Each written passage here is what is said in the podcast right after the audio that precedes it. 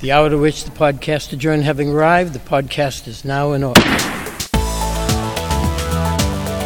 Let's gather in for this week's State House Takeout with the reporters on top of Beacon Hill at the State House News Service. Here's Sam Doran.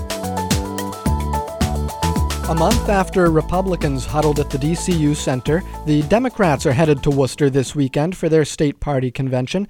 Katie Lannan and Matt Murphy will be on the news service team out there in the Woo on Friday and Saturday. And folks, what can we uh, what can we expect? What's at stake? Colin Young is going to be so mad at you for calling it the Woo. Oh yeah, the uh, the Paris of the '90s. Paris Just of the so many nicknames to choose from. I thought we were going to go with Wormtown. Yeah. But really, uh, th- Sam, thanks for asking. Uh, Thank you. Democrats, uh, you know, a few thousand Democrats gathering in Worcester this weekend with three major races, uh, really with something at stake on the line. You have the, the race for Secretary of State, uh, the race for governor, of course, and the race for lieutenant governor. And uh, I think it would be a big surprise if any of the six people running for those offices don't get their 15% to qualify for the ballot. Uh, but it, it's still up in the air who walks out of there with the uh, endorsement of the party. And of course, we've got two days of action. We have the uncontested races on Friday night, which, while there's less suspense and drama around those, that's when the delegates will have a chance to hear from some of the, the bigger names, the marquee speakers like Senator Elizabeth Warren, Attorney General Maura Healey. They could really take an opportunity to, to fire up the crowd and provide direction and a focus for the rest of the weekend. Of course, I think you know Warren's speech particularly be watched from a national perspective, depending on where she goes. I would expect to hear a lot of uh, talk about the president. Then you have Maura Healey speaking, who a lot of Democrats were hoping did run for governor this year. She elected not to and is running for reelection. Uh, but she is obviously seen as a rising star in the party, and this is a big chance for her to seize the spotlight. And some candidates are trying to broaden the scope of the issues they talk about, right? Katie, you uh, covered Josh Zakim this week. Yeah, and you know, Matt brought up that we're likely to hear a lot about President Trump, and I think that's really true, even in the races where you wouldn't necessarily expect it. On the Republican side, Governor Baker has been trying to distance himself from the president, but for Democrats, he's a convenient target. There's not a lot of love lost between Massachusetts Democrats and President Donald Trump. And we see that too in the Secretary of State's race, which while we have plenty of responsibilities for that office directly within the purview elections, corporations, lobbyist registration, state archives we're seeing the, the challenger Josh Zakim bring up focuses on issues like abortion, immigration policy that aren't kind of the traditional bread and butter issues for that seat. And um, he's looking to unseat the, the longtime incumbent, Bill Galvin, and it'll be interesting to see how much that gambit pays off for him, how much that broader approach resonates with voters. Uh, for Zakim's point of view, he says that this is what voters are looking for in a candidate. We'll find out how much that's true this weekend. And Matt, what's the tone of the race for governor right now? The incumbent Republican Charlie Baker's been getting a lot of love from uh, some Democrats, including some of the most progressive Democrats like Senator Jamie Eldridge. That's right. I think you're going to hear, as we've heard on the campaign trail for months now, both Bob Massie and Jay Gonzalez go pretty hard against the governor. Just just in a debate on Thursday on WGBH with Jim Braude, uh, Bob Massie called the governor a fraud and an empty suit. Uh, they've really been painting him as someone who, in their estimation, is not leading on key issues but it'll be interesting to see whether or not uh, their fellow Democrats go after him. Uh, Jamie Eldridge is someone who is often critical of the governor, uh, particularly on social media. But last week we saw, given the chance uh, to appear with the governor at an event for people with disabilities, he really championed the governor. He called him a champion for the community, someone who really cares about him, and, and had really nice things to say about the governor. And this has been the problem for Democrats trying to gain traction when uh, Charlie Baker has such high approval ratings. The people in this building and on Beacon Hill are really loath to say much critical of uh, the popular Republican. Matt, as far as the candidates for governor, lieutenant governor, secretary of state, you've said that we expect everyone to get their 15%, make it onto the primary ballot. How important is it for folks to secure the party endorsement this weekend? I think this year could be even more important than in past years. If you look back four years ago at the Democratic Convention, Steve Grossman walked out of Worcester with the party endorsement, uh, but he went on to lose the primary to Martha Coakley. This year, now with the race down to just the two Democrats, both of them struggling to raise money and gain traction, this could be a boost and maybe uh, what one of them needs to convince donors and the party to rally behind them and give them some strength and momentum uh, heading into uh, an eventual matchup against Charlie Baker if they can win. I think the other big race to look at is probably the Secretary of State's race. And uh, Katie, you've been talking to both of these candidates recently and writing about them. Uh, I think it's a big challenge for someone like Josh Zakim to challenge a 25, 24 year incumbent. Yeah, and another thing that's going to come out of this is just going to be the simple headlines of who the endorsed candidates are. When you're talking any of these contested races, these are relatively unknown people. You know, not a lot of people know who Quentin Palfrey is, who Jimmy Tingle is, who Bob Massie or Jay Gonzalez are. And just kind of getting their name in front of a, a broader swath of people beyond the kind of dedicated activists who will be there in Worcester this weekend could be a really important opportunity for them. Thanks, guys. And uh, we'll have full team coverage this weekend from the state convention in Worcester. See you in Worcester. Thanks, See Sam. ya. The state's primary elections are less than 100 days away, and Mike Norton is here with us to talk about a voting reform effort underway on Beacon Hill. And, Mike, this could affect what are usually low turnout affairs. That's right, Sam. It's always interesting when the legislature takes up a bill that would affect their own reelection efforts, and this is one of those. In 2014, the legislature passed an early voting law. And the reform was put in place for 10 days before the 2016 general election. By most accounts, it went well. It was more convenient to vote, and while there were some hiccups that come with implementing something new, nothing catastrophic was reported.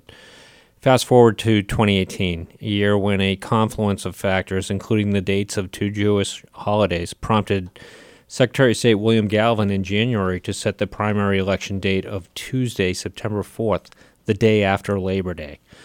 Recognizing the earlier than usual primary date, Galvin recommended an early voting period during the last week in August. The full Senate agreed to that, passing a five day early voting period, but it died in negotiations this month with the House. So, what's the hangup here? Well, that's not entirely clear, Sam. We asked the House Election Laws Chairman John Mahoney about it, and he didn't return our calls. So then we asked Speaker Robert DeLeo about it directly, and he also didn't really shed any light on early voting prospects. But he sounded enthused about advancing another reform automatic voter registration. That would essentially add eligible voters to the rolls when they interact with state agencies like the Registry of Motor Vehicles or Mass Health. Now, town clerks have some concerns about the logistics of early voting, but they do not seem insurmountable. And the head of the Town Clerks Association from Great Barrington told me this week that the uh, clerks in general they like to make voting more convenient.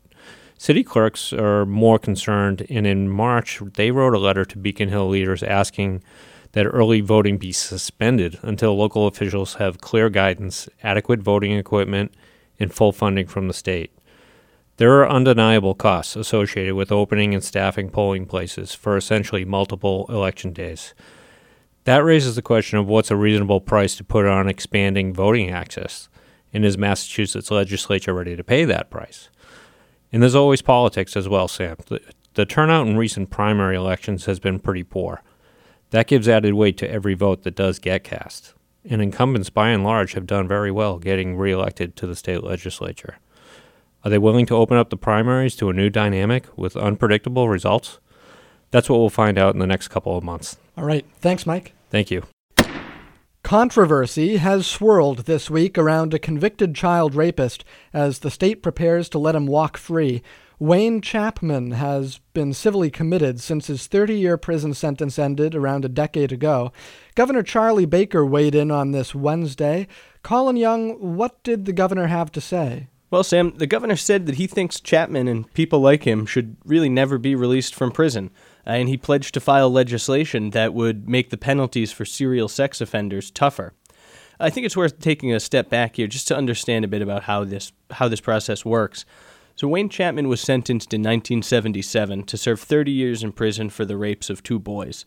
After the sentence ended, prosecutors successfully pushed for Chapman, who's been linked to many other uh, cases, including that of a Lawrence boy who went missing in 1976, to be held in the state's custody as a sexually dangerous person. Recently, two psychologists who do work for the state evaluated Chapman and said the 70 year old is no longer a danger.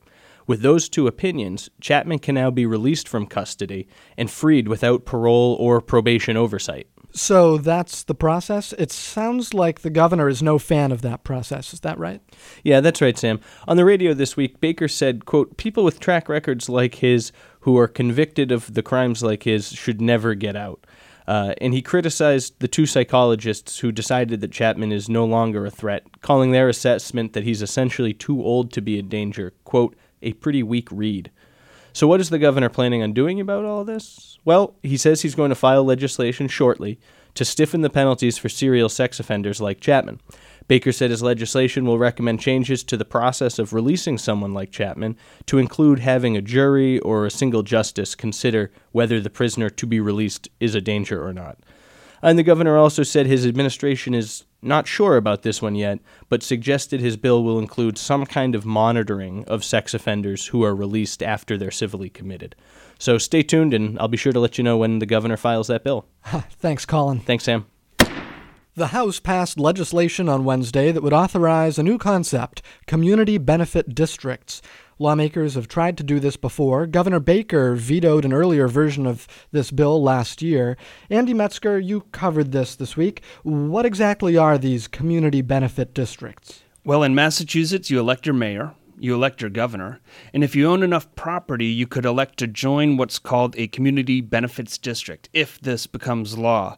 Um, in that case, uh, the value of your property determines your vote in deciding to create one of these things, and then uh, what they would do is essentially tax the property owners that uh, that own property within them and then pay for things like parking, streetscaping, supplemental security, sanitation, things that maybe the city or town aren't providing.